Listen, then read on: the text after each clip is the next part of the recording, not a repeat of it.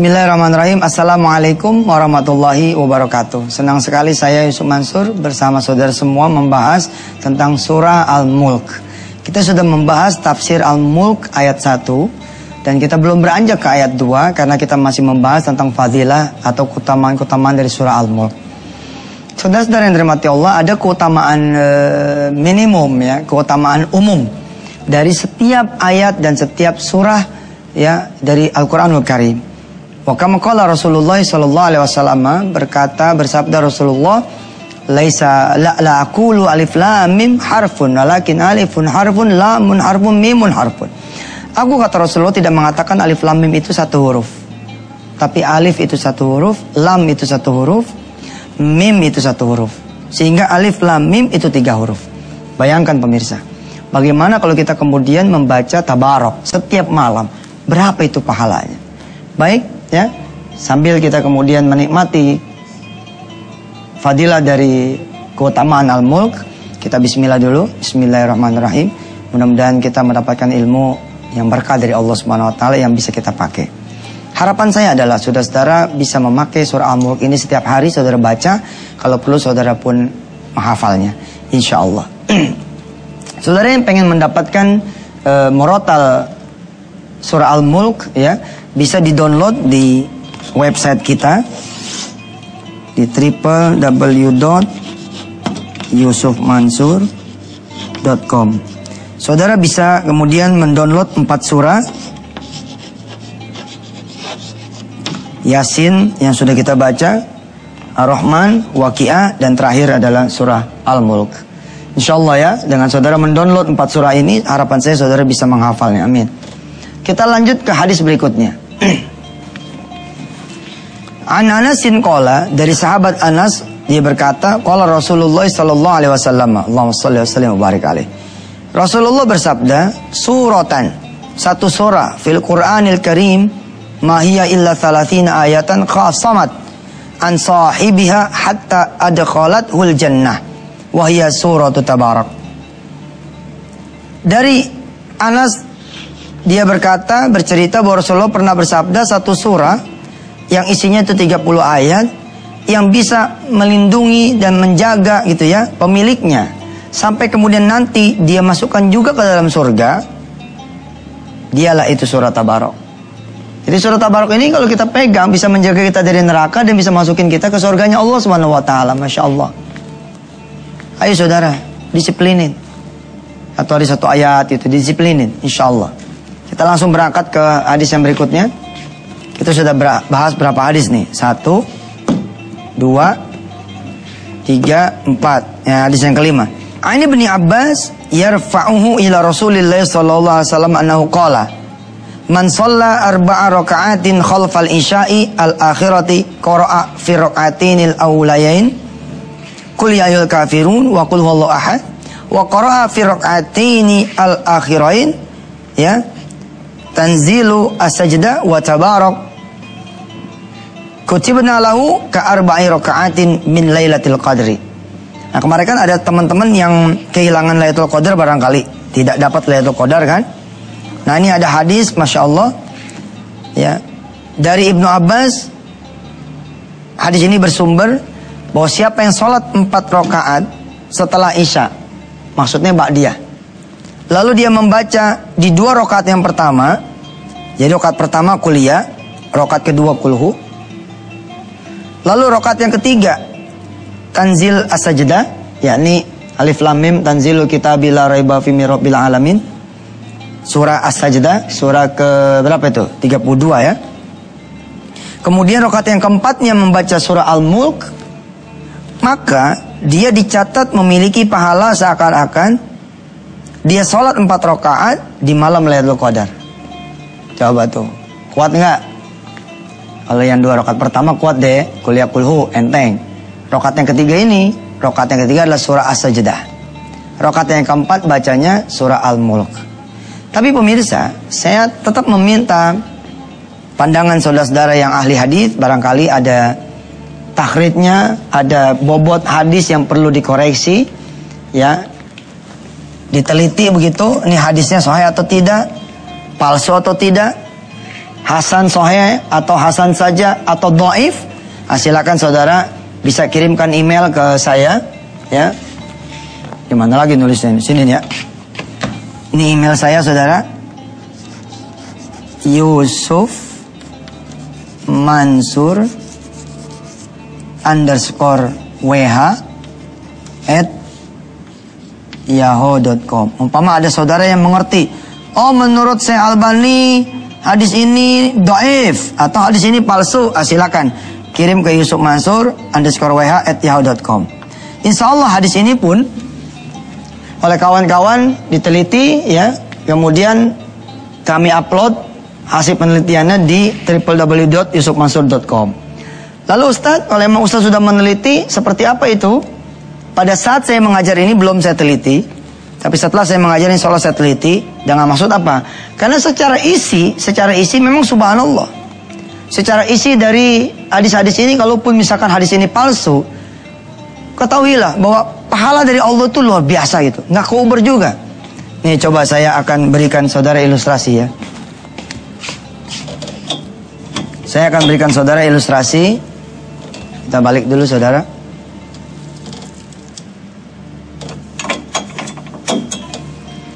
Peraturan umum dari Rasulullah Shallallahu Alaihi Wasallam adalah apa? Yang ini sohe. Setiap satu huruf sama dengan 10 kebaikan. Ini pasti. Ini hadisnya sohe. Sekarang kita hitung ya. Kita hitung. Satu ayat dari Tabarok. Tabarakalladzi biyadihil mulku wa huwa ala kulli syai'in qadir. Coba hitung saudara, berapa ini? berapa hurufnya? Satu, dua, tiga, empat, lima, enam, tujuh, delapan, sembilan, sepuluh, sebelas, dua belas, tiga belas, empat belas, lima belas, enam belas, tujuh belas, delapan belas, sembilan belas, dua puluh, dua satu, dua dua, dua tiga, dua empat, dua lima, dua enam, dua tujuh, dua delapan, dua sembilan, tiga puluh, tiga satu, tiga dua, tiga tiga. Tiga puluh tiga huruf.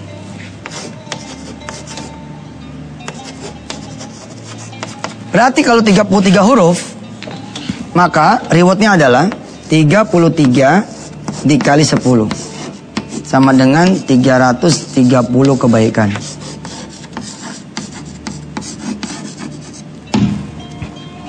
Jadi satu ayatnya dari surah Tabarok, surah Al-Mulk minimum berisi 330 kebaikan.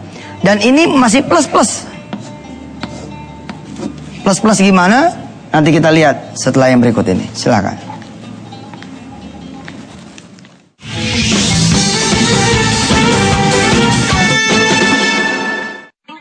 Terima kasih saudara masih bersama Yusuf Mansur. Saya berharap saudara tidak ketinggalan satu episode pun ya e, tafsir tentang surah Tabarak atau surah Al-Mulk. Hadis-hadis yang kemarin kita pelajari sampai hari ini ini dia masih diteliti pada saat saya mengajari ini masih diteliti, masih ditakrit apakah ini hadis-hadis ini sahih, dhaif, mutawatir atau hasan atau maudhu malah palsu. Saudara yang tahu silakan di email ke saya ke Yusuf Mansur underscore wh at yahoo.com. Teman-teman pun insya Allah ya segera akan mengupload hasil penelitian tentang hadis-hadis seputar al-mulk ini lalu akan diberitakan di www.yusufmansur.com. Apakah semua hadis ini bisa dipakai, layak dipakai? Tapi saya secara pribadi, kalaupun hadis ini palsu, kalaupun hadis ini palsu atau lemah, maka ketahuilah dari sisi hadis yang sahih, dari sisi hadis yang sahih, satu hurufnya saja menurut Rasulullah Shallallahu Alaihi Wasallam setiap satu huruf itu dikali sepuluh kebaikan. Kenapa sih manusia itu punya kesusahan, kesulitan? Karena barangkali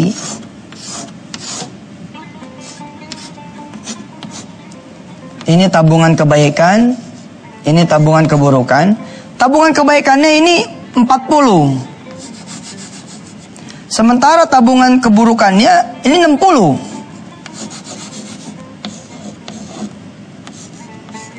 Kalau kondisi kayak begini, maka saudara bisa dipastikan hidup saudara yin dan yangnya ini tidak seimbang sehingga saudara insya Allah menurut hitungan saudara mesti susah.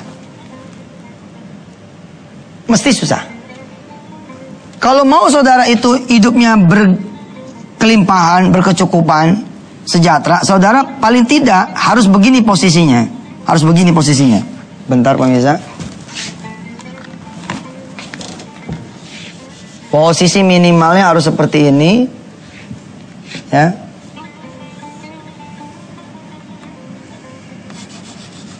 Saudara kebaikannya 60, keburukannya 40.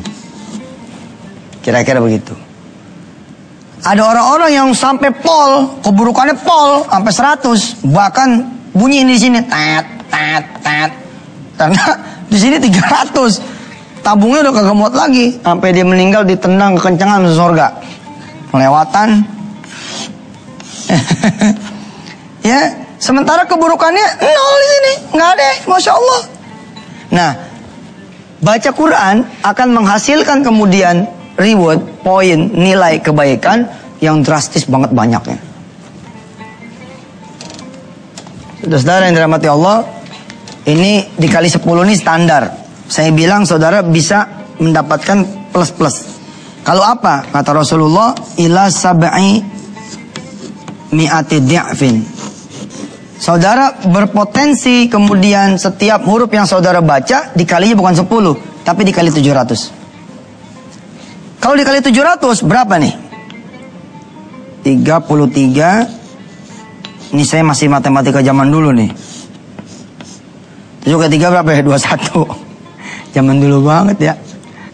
7 kali 3, 21 tambah 2. Eh? 23. Tambah 0 nya. 0 berapa? 0 2. Berarti sekali baca Al-Mulk ayat 1, 23 ribu 100 kebaikan. Subhanallah. Saudara pengen tahu nggak hitungan kebaikannya seperti apa? Ilustrasi 2000, 23.100 kebaikan ilustrasi seperti apa pengen tahu nggak? Kalau pengen tahu, jangan ke mana-mana besok. Karena kita udah mau masuk nih Odoa di segmen yang berikutnya. Besok jangan ke mana-mana, kita akan membahas seperti apa sih polarisasi 23.100 kebaikan itu seperti apa. Saudara, sekedar ilustrasi buat besok nih. Nih lihat. Nyebrangin nenek-nenek. Nyebrangin nenek-nenek. Ini nyebrangin nenek-nenek berapa nenek nih? Satu. lihat dong, lihat dong. Nyebrangin nenek-nenek. Berapa nenek-nenek? Satu nih nenek-nenek. Maksudnya emang nenek-nenek nyebrangin nenek. Maksudnya repot amat sih. Ya udah nggak penting lah. nyebrangin nenek-nenek itu berapa kebaikan? Nih, nih, ini jalanan, ya. Ini nenek-nenek nih mau nyebrang. Oke, dia mau nyebrang ke sini, kagak bisa nyebrang, mobil banyak banget. Ente ngelihat nih baik. Ente seberangin lah nenek-nenek ini ke sini. Itu baru berapa kebaikan? Baru satu kebaikan. Berarti kalau ente mau kebaikannya setara nyebrangin nenek-nenek dengan satu ayat surah Al-Mulk, ente mesti bulak-balik 23.100 kali. Jadi begitu nenek-nenek udah diseberangin, maaf nek, saya pulangin lagi nenek ke sini.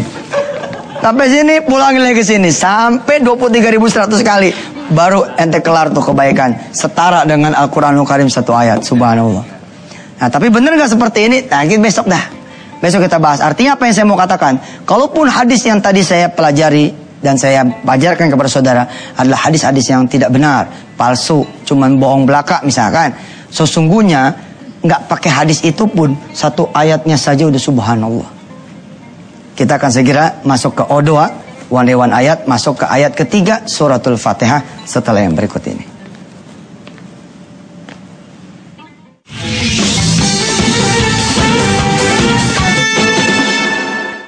Baik pemirsa, Alhamdulillah ya saudara belajar O2, One Day ayat lewat Antv. Setiap segmen 3 setiap harinya mulai dari Senin kemarin tanggal 2 Syawal sampai seterusnya segmen 3 kita akan Kemudian menghafalkan Al-Quran dari mulai a'udhu sampai selesainya. Saya berharap saudara semua meregistrasikan diri saudara menjadi santri tahfiz online Yusuf Mansur, STO Yusuf Mansur di www.yusufmansur.com. Kalau saudara adalah seorang ibu yang tidak ngerti tentang internet, gampang caranya. Ke warnet aja. Suruh dia daftarin diri ibu untuk menjadi santri tahfiz online.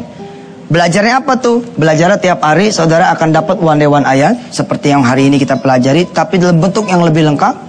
Saudara belajar kemudian tafsirnya. Saudara kemudian belajar tilawahnya.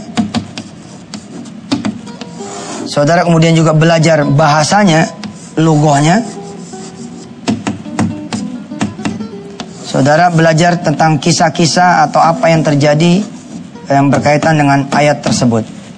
Insya Allah mudah-mudahan ini menjadi berkah. Tiap hari dikirimin. Ketika saudara nanti daftar di www.yusufmasur.com sebagai STO, Santri Tafiz Online, saudara akan punya akses ya. Insya Allah kita akan mengirimkan lewat gadget saudara. Ya lewat handphone, lewat BB, lewat apa iPad ya, lewat iPhone, Insya Allah ini pembelajaran digital. Pelajarannya online. Saudara tiap hari pun akan belajar one day one hadis. 40 hari pertama saudara belajar Arbaun Nawawi. Lewat handphone doang nih. Ini yang dulu saya jelaskan sebagai pesantren dalam genggaman. Jadi saudara bisa nyantren bersama Yusuf Mansur dan Antv hanya lewat handphone di genggaman saudara. Nggak perlu mandi, nggak perlu kemudian saudara e, bermacet-macet ria, tidak perlu parkir, tidak perlu beli bensin dan selanjutnya. Saudara cukup lewat media digital saja. Belajar apa lagi? Setiap hari belajar fikih ibadah. Belajar apa lagi? Belajar setiap hari doa-doa atau dikir-dikir. Insya Allah mudah-mudahan ini bisa selesai. Ya sambil kita pelan-pelan belajar. Baik, kita sekarang masuk ke ayat yang ketiga ya. Ar-Rahmanir Rahim. Kita mulai dari A'udhu. Masih ingat gaya bacanya? Kita mulai ya bersama-sama. A'udzu billahi minasyaitonir rajim. Bismillahirrahmanirrahim. Alhamdulillahi Rabbil Alamin Oke Sekarang kita lanjut ayat yang ketiga hari ini. Ar-Rahmanir-Rahim. Mari. Ar-Rahmanir-Rahim. Alhamdulillah Ustaz kalau Fatihah mah udah tahu. Iya Tapi kita belajar juga lagunya Kita belajar juga murotalnya. Supaya nanti bisa belajar Ya lebih hebat daripada Yusuf Masud dalam membaca Qurannya. Enak loh ketika jadi imam tuh Kalau kita bisa baca Quran enak Masya Allah.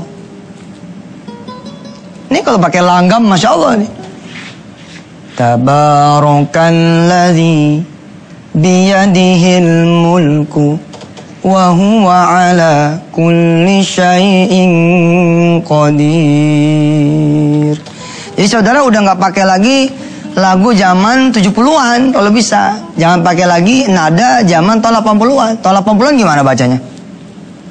Ada yang masih ingat? A'udzu billahi minasyaitonir rajim.